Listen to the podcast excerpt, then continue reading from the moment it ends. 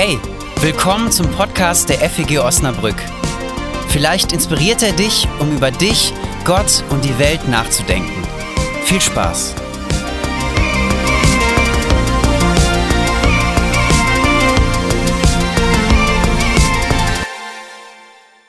Ja, guten Morgen erstmal und äh, vielen Dank, dass ich heute hier sein darf, zu Gast sein darf bei euch. Ähm, ich hatte eigentlich über was anderes äh, sprechen wollen, nämlich ähm, über Texte der Bibel, wo klar ist, hier ist jemand urlaubsreif. Ähm, weiß nicht, wie es euch geht, aber ich bin urlaubsreif.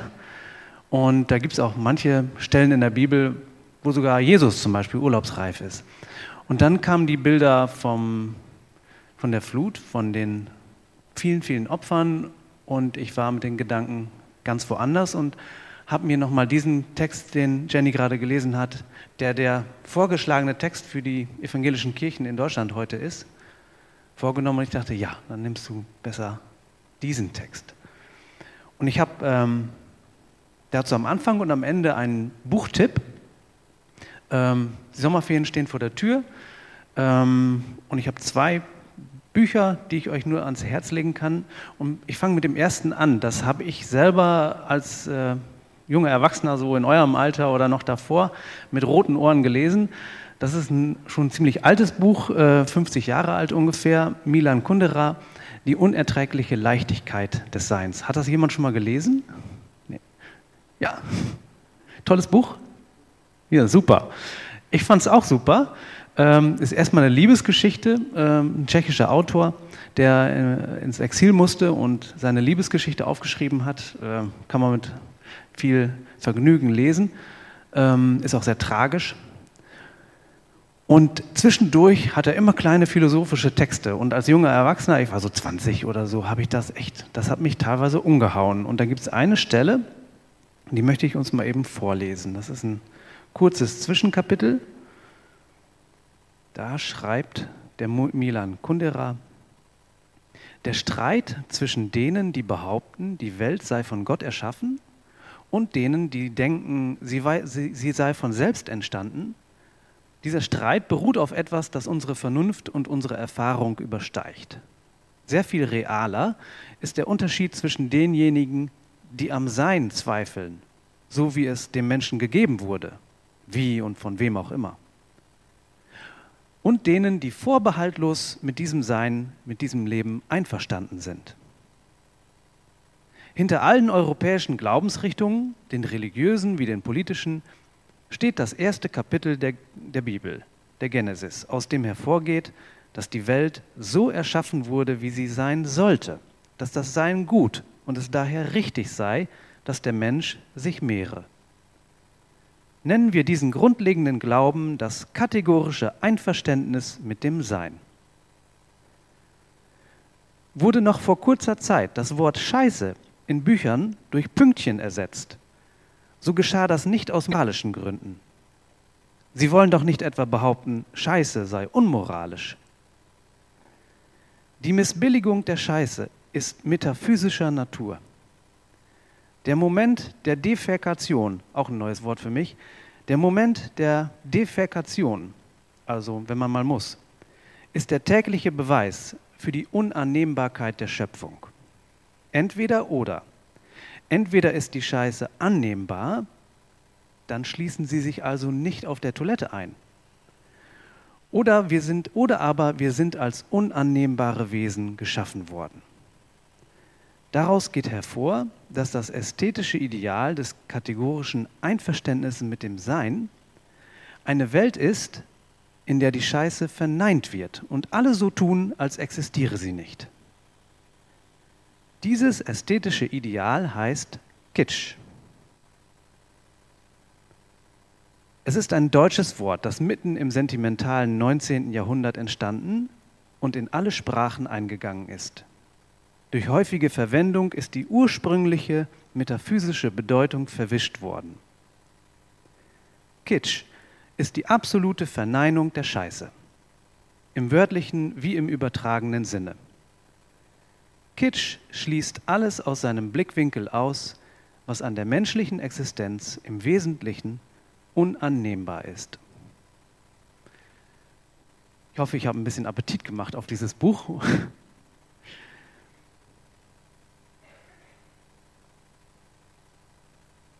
Der Milan Kundera beschreibt etwas, was wir gerade gehört haben aus dem Buch der Könige und was an ganz, ganz vielen Stellen der Bibel beschrieben wird. Es gibt viel Scheiße in der Welt. Es gibt viel Elend, Leid.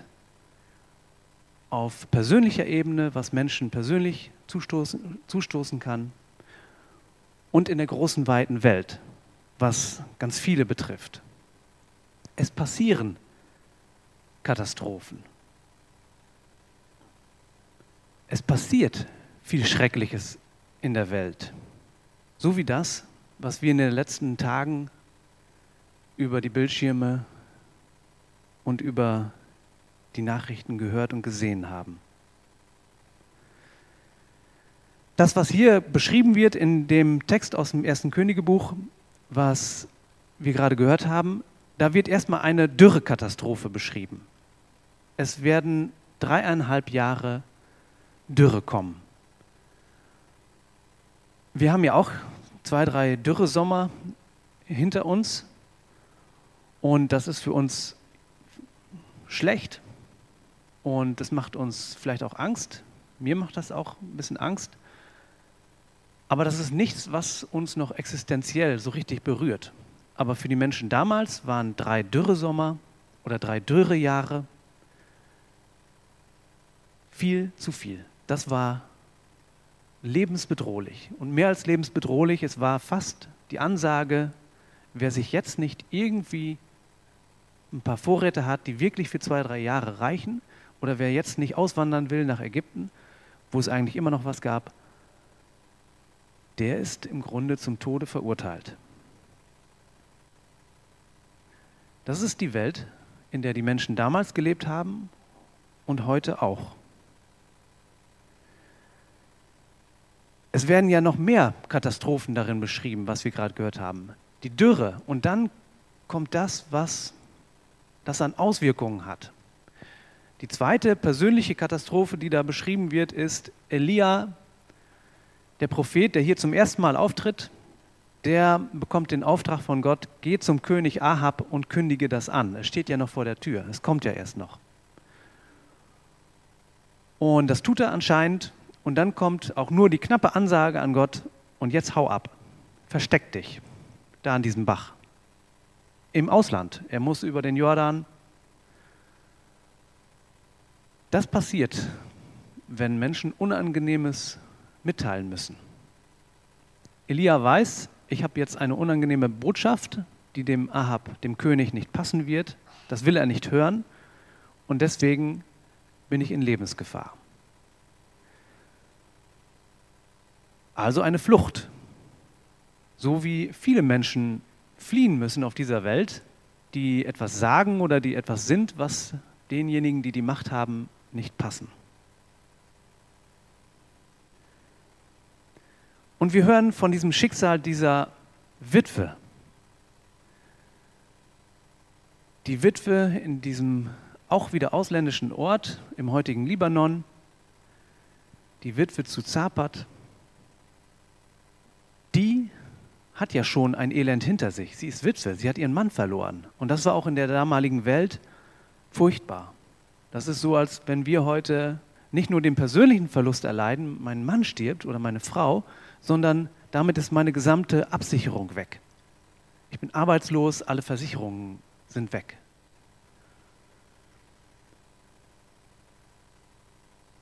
Diese Witwe hat schon viel Leid erlebt und dann wird die Folge einer Hungerkatastrophe beschrieben. Und das ist herzergreifend.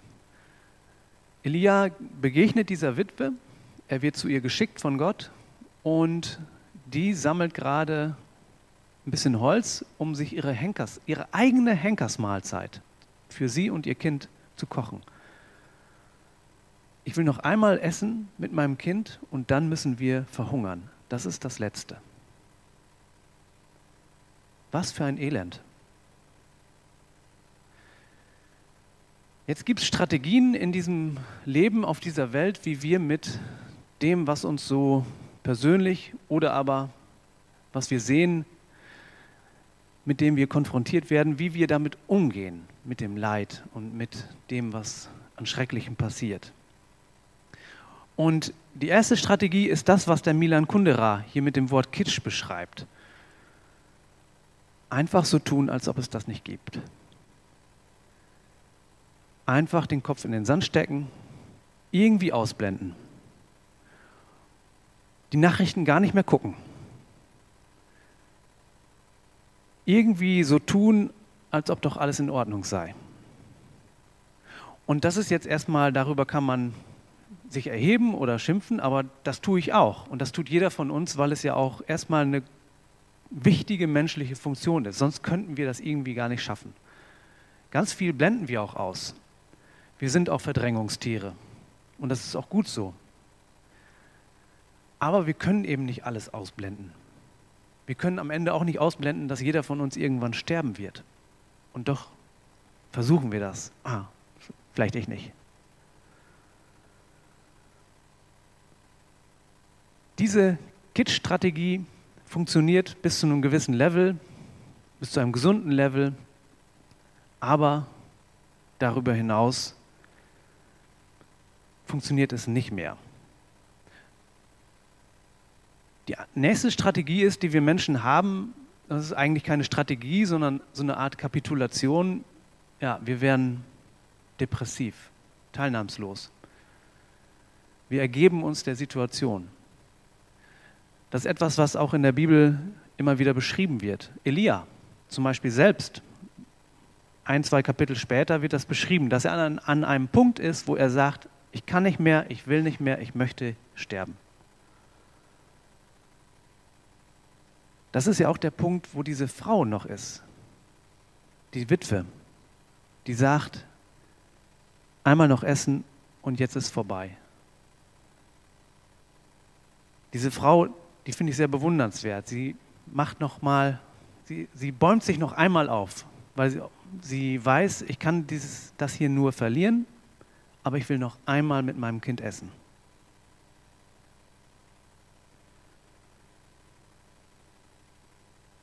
Dann gibt es, ich nenne das die Bildreaktion, die Bildzeitungsreaktion. Ich nenne die deswegen so, weil ich fast täglich im Edeka äh, beim Bäcker an der Bildzeitung vorbeilaufe und immer auf die, die Titelseite gucke.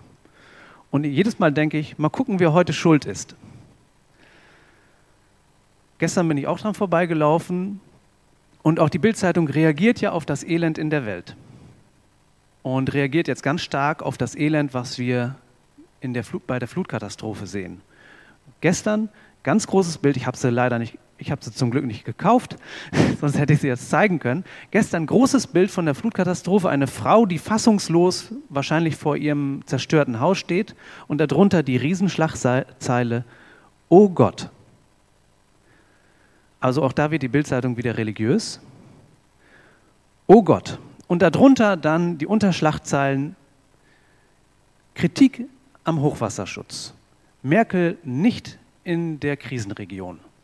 Also da werden dann schon mal wieder die Menschen und die Zuständigen aufgeführt, an denen man sich jetzt abreagieren kann. Der Hochwasserschutz hat versagt, Merkel hat versagt. Im Grunde ist das die altbekannte äh, Methode, irgendjemand muss schuld sein und jetzt stellen wir hier mal ein paar hin und auf die dürft ihr schießen. Weil Leid und Elend verursacht ja neben Depression, also das, sich, das Zusammensagen, im anderen Fall Wut. Wie konnte das passieren? Warum? Und diese Wut sucht sich ihren Weg.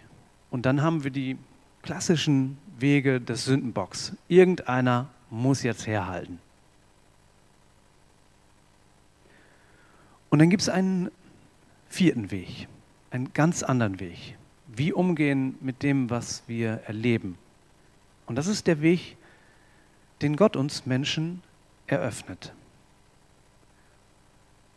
Er sagt es, Elia, geh hin zu König Ahab und sag, es wird nicht regnen, solange bis ich es anders möchte, bis ich es ankündige. Damit sagt Gott, ich bin der Herr der Welt, ich bin der Herr über Regen und Sonne, ich schicke diese Katastrophe. Und das ist ein furchtbarer Gedanke. Gott selbst schickt Katastrophen. Gott selbst macht sich für das Leid in der Welt verantwortlich. Er sagt, ich bin es. Das gibt es an vielen, vielen Stellen in der Bibel. Als, die, als das Volk Israel, als ganz viele Juden verschleppt werden ins Exil nach Babylon, da sagt Gott denen, nicht die schlimmen Babylonier haben euch hierhin gebracht ins Exil, ich habe euch hierhin geführt. Wenn wir Abendmahl feiern als Christen, dann gibt es da einen alten, ein altes Lied. Das wird vor allem bei den, in den lutherischen Kirchen gesungen. Bin ich immer etwas neidisch drauf als Reformierter. Wir singen das in der Abendmahlsliturgie nicht. Aber eigentlich ist es das, worum es geht. Da wird beim Abendmahl gesungen, Christe, du Lamm Gottes, der du trägst die Sünd der Welt. Erbarm dich unser. Und die Aussage ist bei diesem Lied eigentlich, Gott, du, du übernimmst das Leid der Welt. Dir können wir das zurechnen und dir können wir es geben, was und zurechnen und verantwortlich machen, was passiert.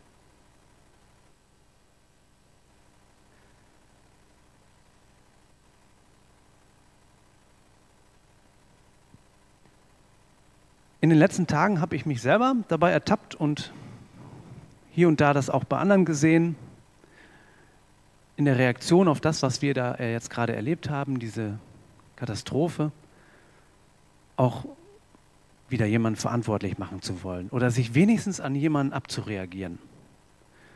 Ich habe mich furchtbar aufgeregt, Interviews mit Armin Laschet, der sein Herz für den Klimaschutz plötzlich entdeckt, ich habe gelacht, als ich ein Bild gesehen habe von einem Auto, das weggetrieben wurde, in den Fluten versunken man konnte oben an dem Auto noch einen Aufkleber erkennen, Fuck you, Greta. Und da regt sich in mir was, ja, der hat es ja auch verdient, dass sein Auto da weg, weggeschwemmt wird. Aber im Grunde sind das alles auch nur Regungen von Irgendjemand muss jetzt abgewatscht werden. Wie ist der Laschet? Oder die, die das nicht wahrhaben wollen mit dem Klima. Auch das ist im Grunde nur diese alte Sündenbock-Funktion. Jetzt kann ich mich an denen abreagieren. Und was uns Gott sagt ist, lass es an mir aus. Wir haben gerade diesen Klagepsalm gehört. Gott, warum? Und da gibt es ja Dutzende von, von diesen Klagepsalmen. Und immer steht da drin, Gott, warum machst du das? Warum lässt du das zu? Und warum schickst du uns diese Scheiße? Das sind rotzige Psalmen, die da manchmal drin stehen. Gott wird da angeklagt.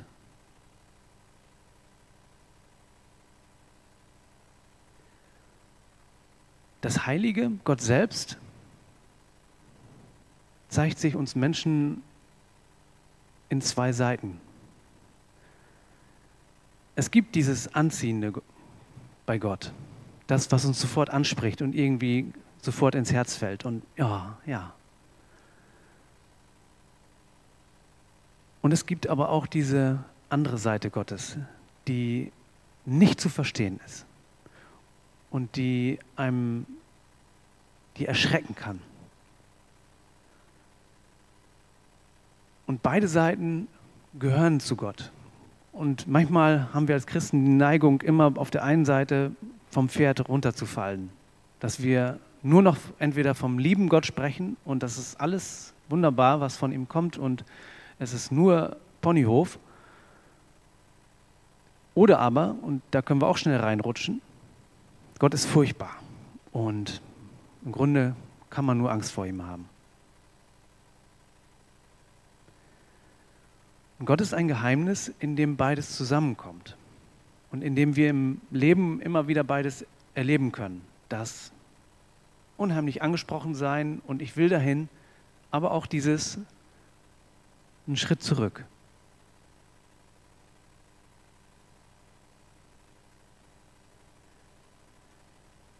In der Geschichte, die wir gehört haben, da werden ja zwei Rettungen beschrieben. Zwei Rettungsgeschichten stecken da in, diesem, in dieser Beschreibung von furchtbarem Leid. Erstmal wird Elia gerettet. Elia kriegt den, die Ansage, versteck dich, das ist eine doppelte Rettung im Grunde, also versteck dich vor dem König Ahab.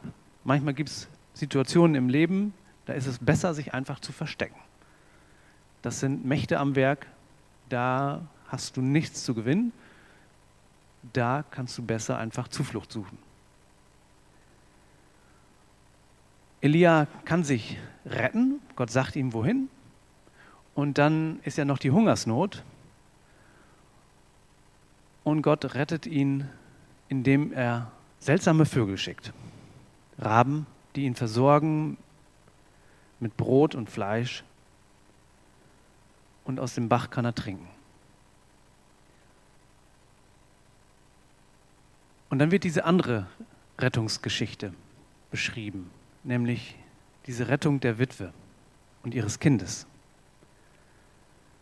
Und auch das ist eine seltsame Geschichte, weil da kommt dieser fremde Mann zu dieser Witwe, die ja auch im Ausland lebt, da kommt ein völlig Unbekannter aus einem anderen Land und sagt zu dieser Frau, deine Henkersmahlzeit, die gibst du erstmal mir.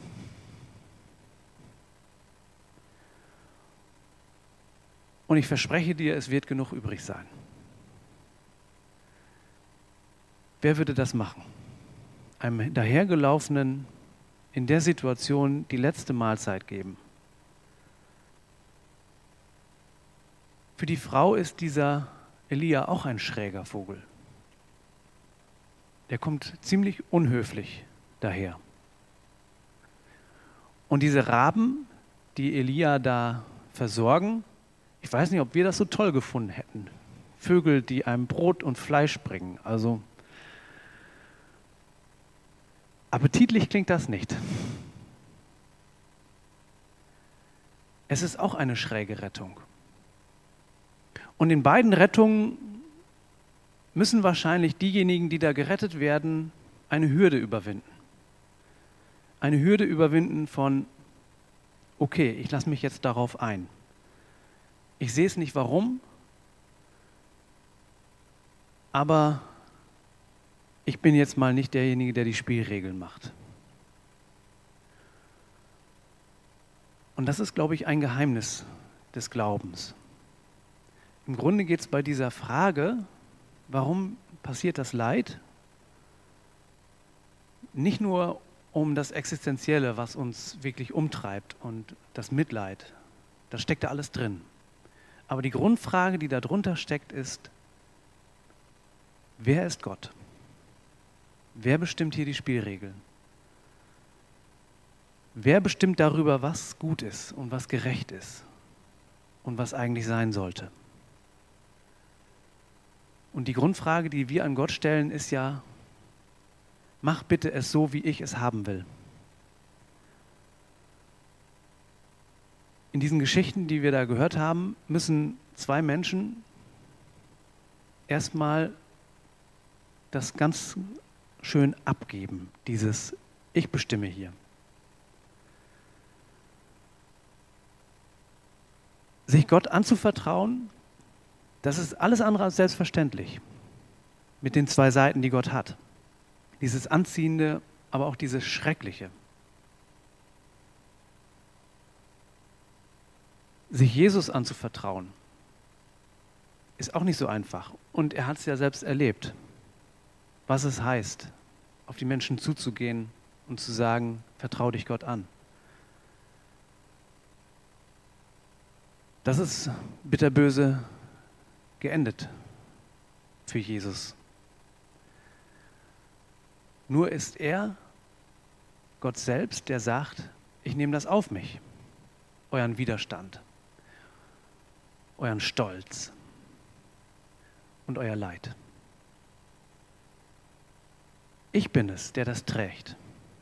Und ich bin derjenige, der das zu einem Ende führt, was ihr nicht erahnen könnt. Lass uns beten.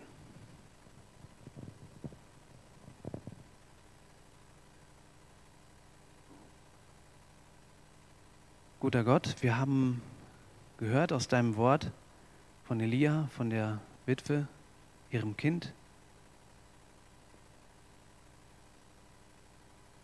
Mach uns offen für dich, für deine Wege mit uns. Mach uns offen für seltsame Wege, die du mit uns gehen willst. Mach uns offen für die schrägen Vögel, die du uns schickst. Mach uns offen und deck unseren Stolz zu. Deck das zu, was wir selbst bestimmen wollen. Zeig dich als unser Gott, der uns geschaffen hat und der uns retten will. Amen.